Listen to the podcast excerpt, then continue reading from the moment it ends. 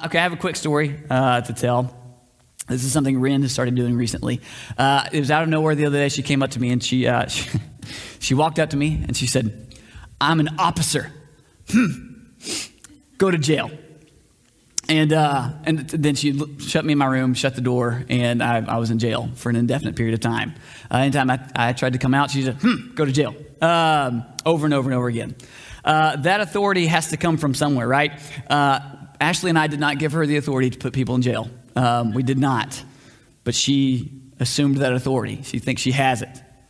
Today, we're going to study a little bit about a group of people from the church in Jerusalem who stirred up trouble at the churches where the Gentiles were being saved. They're called out and corrected, and the Gentile Christians are encouraged. So, if you'll turn with me, we're going to be in Acts chapter 15, and I'm going to start in verse 23, and we'll just see how far we get. So it starts with this, with the following letters. Remember, um, James uh, makes this decision. We're going to go. We're going to send these people. We're going to send uh, uh, Paul and Barnabas and uh, Judas and Silas, and they're going to bring this following letter. The brothers, both the apostles and the elders, to the brothers who are the Gentiles in Antioch and Syria and Cilicia, greetings. All right, so the word letter, we could read that and think uh, not much of it, but the, it's actually a, a longer Greek phrase, and it means this is a writing from our own hands. This is a handwritten letter that the apostles and elders are sending to this church uh, full of Gentile people, um, showing that they are valuable. It was worth the apostles and elders' time to personally write to them. So we see this from the apostles and the elders. This letter came from the leaders of the Jerusalem church, both the apostles and the elders. The churches in, uh, the churches in Antioch, Syria, and Cilicia would have only been led by elders. We see that in Acts 14 23. When they had appointed elders for them in every church with prayer and fasting, they committed them to the Lord in whom they had believed. So Paul and Barnabas would have personally appointed all of these elders in these churches. And then they're getting to be a part of this letter being sent to these leaders of the churches. And then they call them brothers. That's the Greek word adelphois. I mean, properly what it means is son of the same parent. This is a beautiful thing to be called.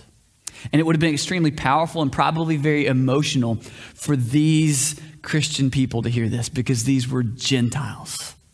They were the dirty, the most broken, the ones who could never truly belong because of their family name, right? They weren't born Jewish. They were born Gentiles, which meant literally what, what Gentile was is the word ethnos. It meant anything but Jewish. So it's the, we have the nation of, Jew, uh, of, of Israel, the Jewish people. We have us, and then everyone else. And you are never going to belong fully the way we do, ever. And they knew this. They weren't in, born into the right families. But suddenly, James in this letter calls them brothers. This new family of families doesn't have a trial time, right? Hey, we're going to put you on probation. We'll see how this works and we'll let you know if you fit in. There's not a lengthy adoption process. You are immediately, when Jesus saves you, in the family. Immediately. And there's no more belonging, less belonging. We are all brothers and sisters in Jesus Christ no matter where you come from, no matter what baggage you've brought, no matter what pain you've gone through, no matter what terrible choices you've made. We belong to the family of Christ, which is why churches are supposed to be a family of families, right? We do this together. He wraps up this opening, uh, the opening of the letter with the word greetings. This means to employ a formalized expression of greeting, implying a wish for happiness on the part of the person greeted. This is a really kind thing to say inside of these letters. Not only are you our family, but we're hoping for happiness in your life. Isn't that awesome? Again, these Gentile Christians, think what they have faced so far from the Jewish believers. Lots of ridicule, lots of telling them you're not good enough, you haven't done enough stuff, you need to do more work, you're not, you're not even saved yet until you do these things. You're not one of us still. And suddenly they get this letter saying, Hey, you're my brother, and I hope happiness comes to you. Let's read this next verse. Since we have heard that some persons have gone out from us and troubled you with words, unsettling your minds, although we gave them no instructions. So, first thing that James really points out is we heard something. It's come across. So, uh, people who cause trouble for others typically don't keep it to themselves. Have you guys noticed that? It's wild. People love to brag about the wrong they do to others. Anybody ever had that happen? Somebody come and tell you, like, you won't believe what I told them. And what happens with us typically? Sometimes we go along with it, like, oh my gosh, that's crazy. But that couldn't look any less like Christ, could it? Not only am I going to cause problems, but I'm going to go talk about it, tell people, look at the problems I'm causing. He calls them some persons, or they call them some persons. The apostles and the elders do not name the troublemakers. There could be a lot of reasons for this. Maybe it's because the whole church had agreed to this letter and the people being sent, and that probably included at least some of the ones who were the troublemakers. So maybe he's like, I don't want to name them because they've repented. I don't want to name them because they're walking, they, they, they walked with us through this and they're in. And I think that's a, a, a very real possibility. Maybe they didn't want to name them because they didn't want to give them a bigger platform by calling their names out and letting everybody know, hey, if, you're, if you believe like this, these are the people to talk to to complain, right? Maybe they didn't want to tempt the Gentile Christians into bitterness against a particular group of people, right? Because would that have been tempting? To become bitter and angry because of the trouble that people had caused? But regardless, they're not named. So this so some people have gone out from us. I love this. It's easy to skip over that part, but I think that's really important. The apostles and the elders are owning their part in this huge mess.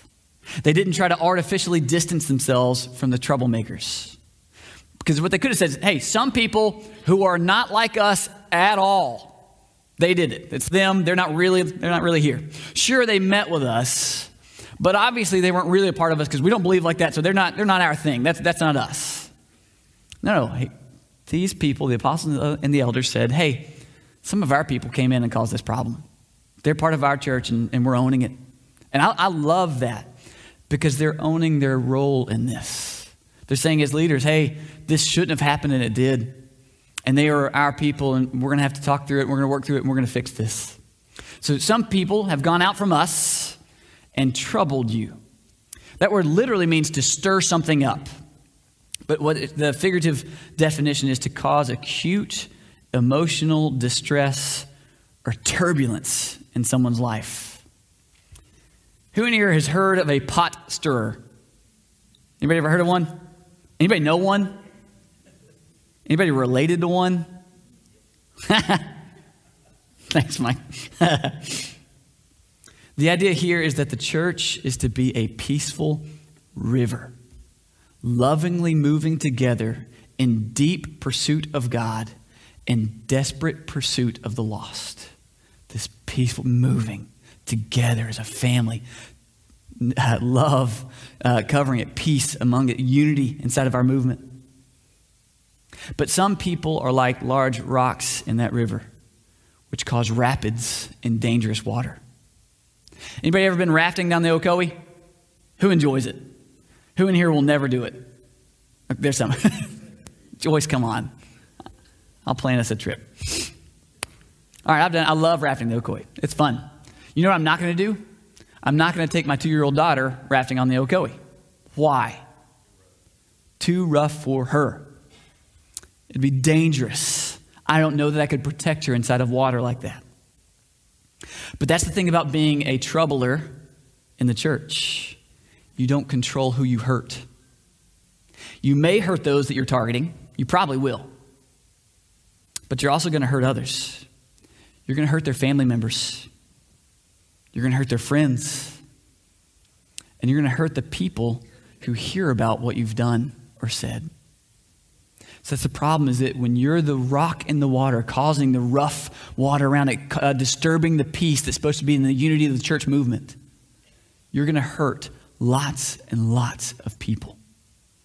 And it's going to make being church very difficult. So not only they, they troubled you, uh, they, they did this by unsettling your minds. This means to cause someone distress and worry in their thinking, their willing, and their being. So, in every aspect of like their mind and who they are, you're causing distress inside of the way that they think, things that they're wanting to do or will for, and even who, who they believe they are as a person. Anybody ever felt distressed at that deep level? Distressed down to like, I, am not even, I'm, I'm, questioning who I am as a person. I'm questioning what reality truly, truly is. We had an experience um, last week. Some of you guys got to read about this, but uh, our daughter choked. Um, Ashley was, was uh, changing her diaper, uh, turned her over, and uh, she swallowed a quarter and could not breathe at all. Ashley's there alone, Sully standing next to her, and Ashley has to perform Heimlich for who knows how long to save our daughter from dying.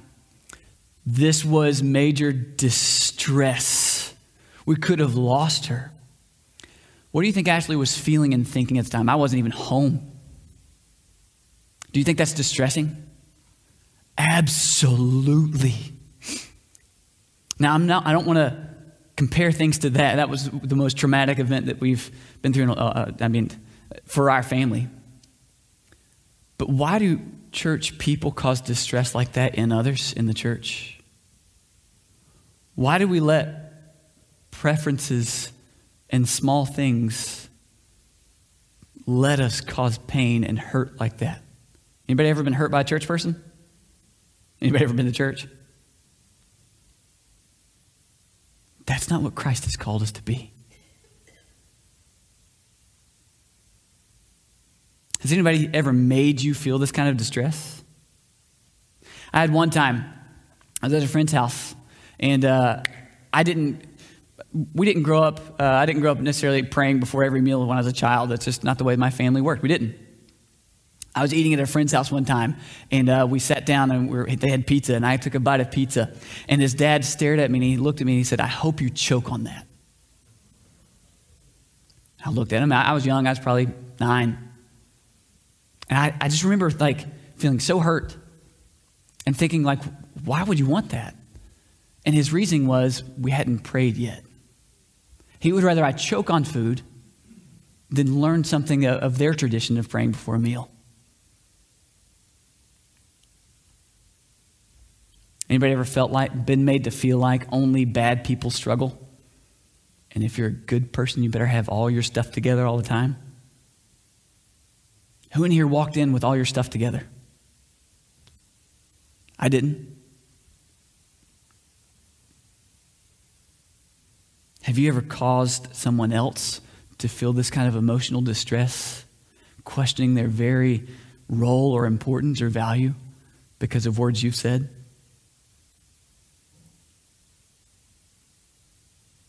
Do you think that's what God desires for our family? He goes on and says, They troubled you with their words, distressing you into your very being. But we gave them no instructions to do this. This means to state with force and authority what others must do. The apostles and elders certainly did give some people instructions on what they should and shouldn't do, but they did not tell these troublemakers to go out and distort the gospel for the Gentiles. Yes, they're ours, but we were not part of this. If anyone in your life is pushing you to be a pot stirrer, stop listening them because that is not what God wants for you. You guys bow your heads and close your eyes with me.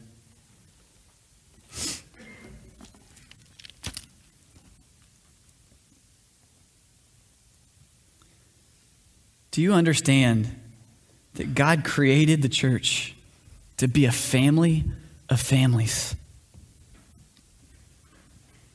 Are you pursuing this deep relationship with others? Has anyone ever felt left out of this family because of your words, your actions, your attitude, or your lack of effort?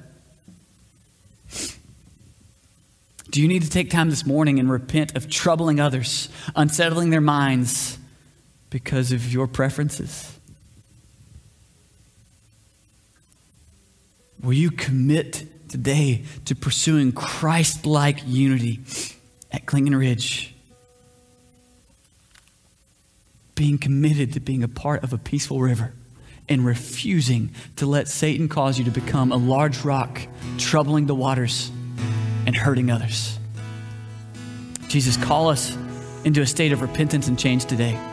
Lord, all of us at some time have been victims of this where people have distressed us and hurt us and troubled us. But God, I'm, I'm certain also that all of us at some point have been the ones who have troubled and hurt others.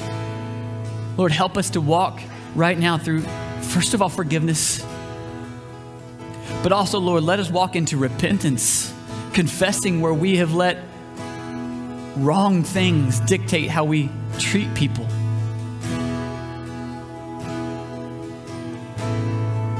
Let us, let us pursue unity in our church, being a family of families. In your name I pray. Amen. Please stand and respond however God leads you.